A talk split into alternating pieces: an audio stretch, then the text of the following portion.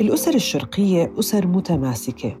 كانت زمان بتعتمد بشكل رئيسي على الأسرة الممتدة واللي بيعرفها علم الاجتماع إنها نوع من الأسر اللي بتمتد خارج الأسرة النوع يعني هي مكونة من الأجداد العمات والأعمام وأبناء العم.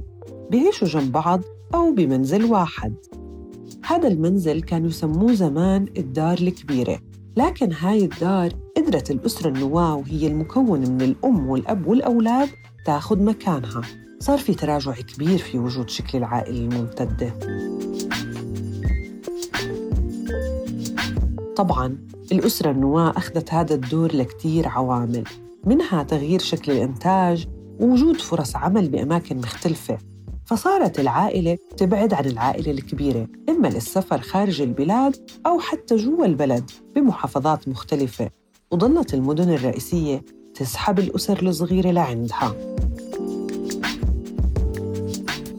كل هاي المقدمة لنحكي إنه شكل الأسرة بتتغير لعوامل كتيرة.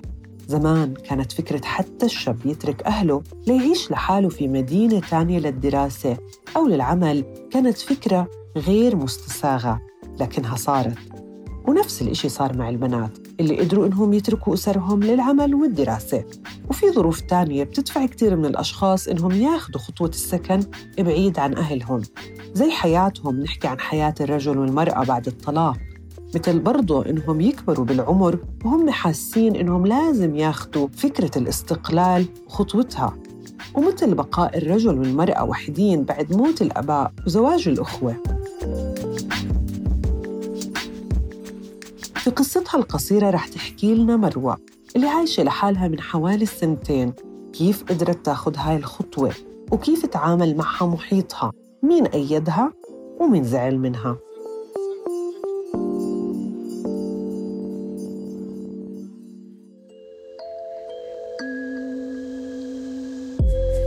أخذت القرار إني أسكن لحالي بعد ما طلقت آه، لأنه آه، ما رح يعني ما رح أقدر أرجع أعيش مع أهلي أتشارك بمطبخ مع حدا. بالنهاية بدي خصوصيتي بدي إني أنا أقدر آه، أعزم الناس اللي بدي إياهم على البيت أطبخ اللي أنا بدي إياه أعمل الأشياء اللي بدي إياها.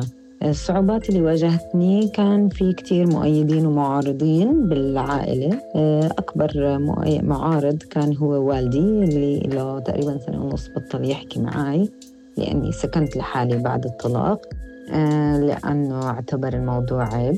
أما باقي عائلتي ما كان عندهم مشكلة في الموضوع. يعني هو بخوف الفكرة لأنه المجتمع رافضها بس هي مش صعبة. عادي كل حدا بقدر يعملها. الإشي اللي كان مخوفني بالبداية هو هل أنا قد المسؤولية هاي؟ هل أنا رح أقدر أعيش ولا ممكن أنام بالشارع ولا ممكن ما أقدر أصرف على حالي ولا ممكن ما أقدر كل إشي؟ بس بالنهاية هي كلها أفكار كانت براسي وأنا أوريدي كنت بصرف وبشتغل وبعمل كل إشي. هاي الخطوة ما كانت سهلة. الانفصال عن الزوج في البداية بعدين الانفصال عن الأهل. هذا بيرتب كثير من التحديات الاقتصادية والنفسية. الاقتصادية لأنه المدخول صار أقل أو لأنه مهمة البحث عن منزل وتعفيشه برضه مهمة صعبة جدا بحاجة لجهد وبحاجة لفلوس. أما من الناحية النفسية فأبدا مش سهل إنه الشخص يكون معتاد إنه يعيش بعائلة وبعدين يعيش مع زوج وفي شريك معه ليلاقي حاله لحاله. بده يعمل تفاصيل التفاصيل بمفرده من أول ما يصحى من النوم لينام. بالبداية بصراحة كنت أخاف أنام لحالي. ما عمري نمت لحالي ما كنت متعودة أنام لحالي أبدا فكان هذا الإشي كتير بخوفني. أه ضليتني أول كم يوم أخاف أنام بنام بالصالون على كنباية كتير صغيرة. من الناحية المادية كنت كتير ما عندي كان الدنيا شتاء ما عندي صوبة مو قادرة أتدفى كان ما عندي نص عفش البيت. بس مع الوقت هيك ضليت أشتغل وأشتري أغراض للبيت وهيك كذا. تغلبت على خوفي من إني أضلني أنام لحالي. بصراحة مع الوقت راحت هاي المشكلة. وكمان آه، الوحدة يعني بصراحة جبت كلاب. كان طول عمري نفسي أجيب كلاب وما كان آه، الناس اللي ساكنين معي سواء أهلي أو زوجي قبلوا بهذا الشيء فأنا لما جبت كلاب كتير حسيت بأمان بصراحة أكثر من أي حدا بالدنيا يكون معي يعني هم مصدر الأمان الجميل بحياتي. من الناحية المادية هو صعب مش سهل. بس يعني كل إشي بسبيل الحرية تدفع ثمنه هو جميل.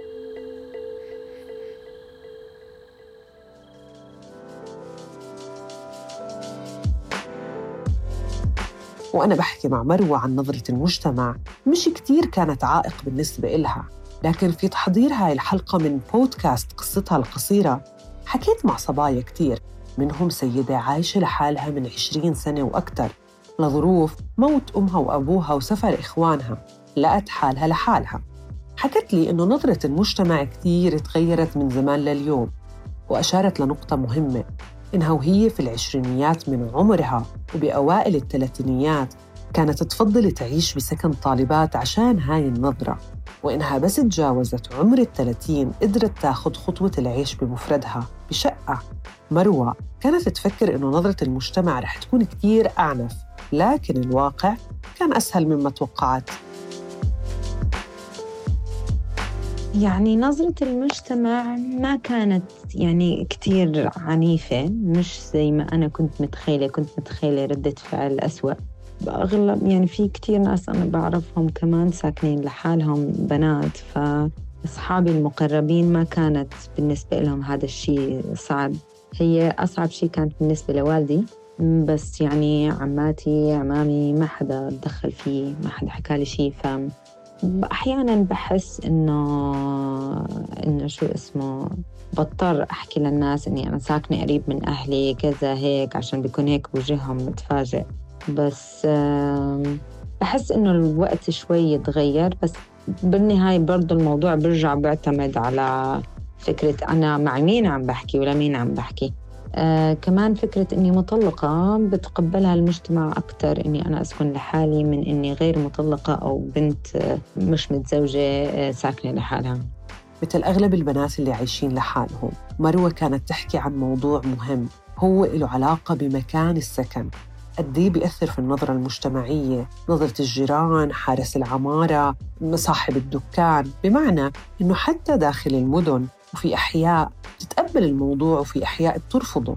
بالمناسبة في أحياء بترفض إنه يكون في شباب عايشين لحالهم كمان.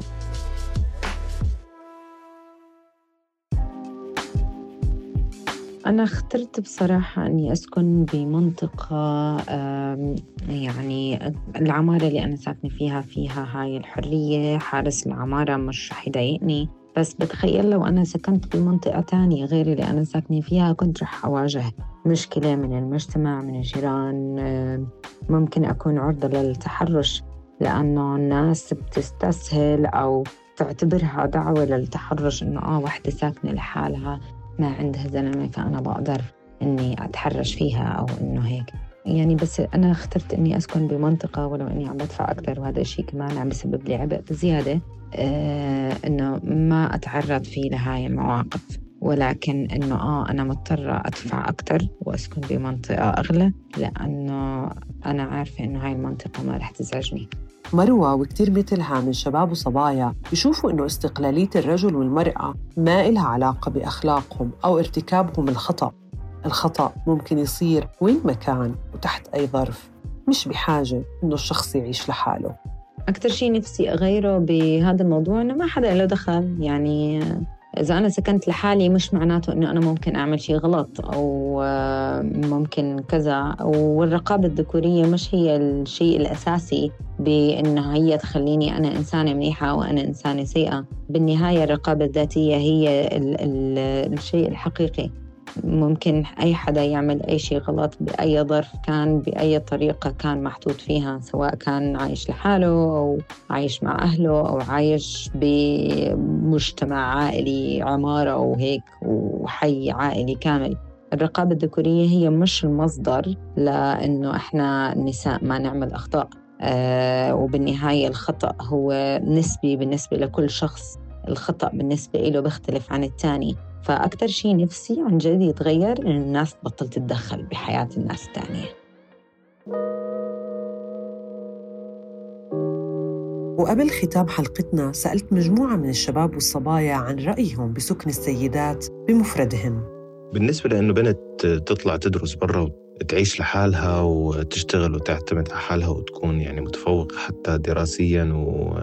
ومهنيا يعني أنا ما عندي مشكلة وبحب هون أحكي عن أختي إنه هذا الحكي بالعكس دعم زوجها بعدين لما تزوجت إنه هي كانت آه، مستقلة وإنه كان عندها آه، شهادات عليا وكان عندها شغل كتير منيح طبعا من وراء الشهادات العليا اللي أخذتها من دراستها برا. آه، دعم زوجها من ناحية إنه طبعا بظروف الحياة الحالية إنه الزلمة لحاله بيقدرش يتحمل كل إشي. فهي كانت معه كانت تساعده كانت آه، إذا هو بعدين صار معه إشي بشغله زي ما صار بكورونا هي ما خسرت شغلها وقدرت إنها هي تظبط وضع البيت ماليا عبال ما هو رجع وقف على رجليه كمان مرة. هلا أنا بالنسبة إلي بشوف إنه فكرة إنه البنت تسكن لحالها هي كتير فكرة منيحة ومفيدة. إيه، خصوصا إذا كانت الظروف هي أصلا ليش طالعة تسكن لحالها؟ ممكن يكون عشان دراسة عشان العمل أو حتى ممكن ممكن هي متعودة تسكن لحالها. مثلا انفصلت آه، كانت مع شريك وانفصلت عنه. فبالعكس آه، هذا الإشي بيقوي شخصيتها بخليها قادرة تتحمل مسؤولية أكثر وخصوصا إذا كانت البيئة اللي حواليها بتشجع على هذا الإشي. فبالعكس هي فكرة كتير مفيدة وكتير بتعلم على الاستقلالية طبعا بس مهم كتير إلها آه، للبنت لما بدها تختار إنها تعيش لحالها لازم تكون متأكدة من مكان السكن اللي هي قاعدة فيه. كتير مهم إنه البيئة اللي حواليها تكون تشجعها على هذا الشيء. مش إنه تقلل منها أو إنه آه، تنتقدها أو تكون بعيدة عنها. فلازم كتير تكون حريصة بإنها تختار مكان السكن مناسب.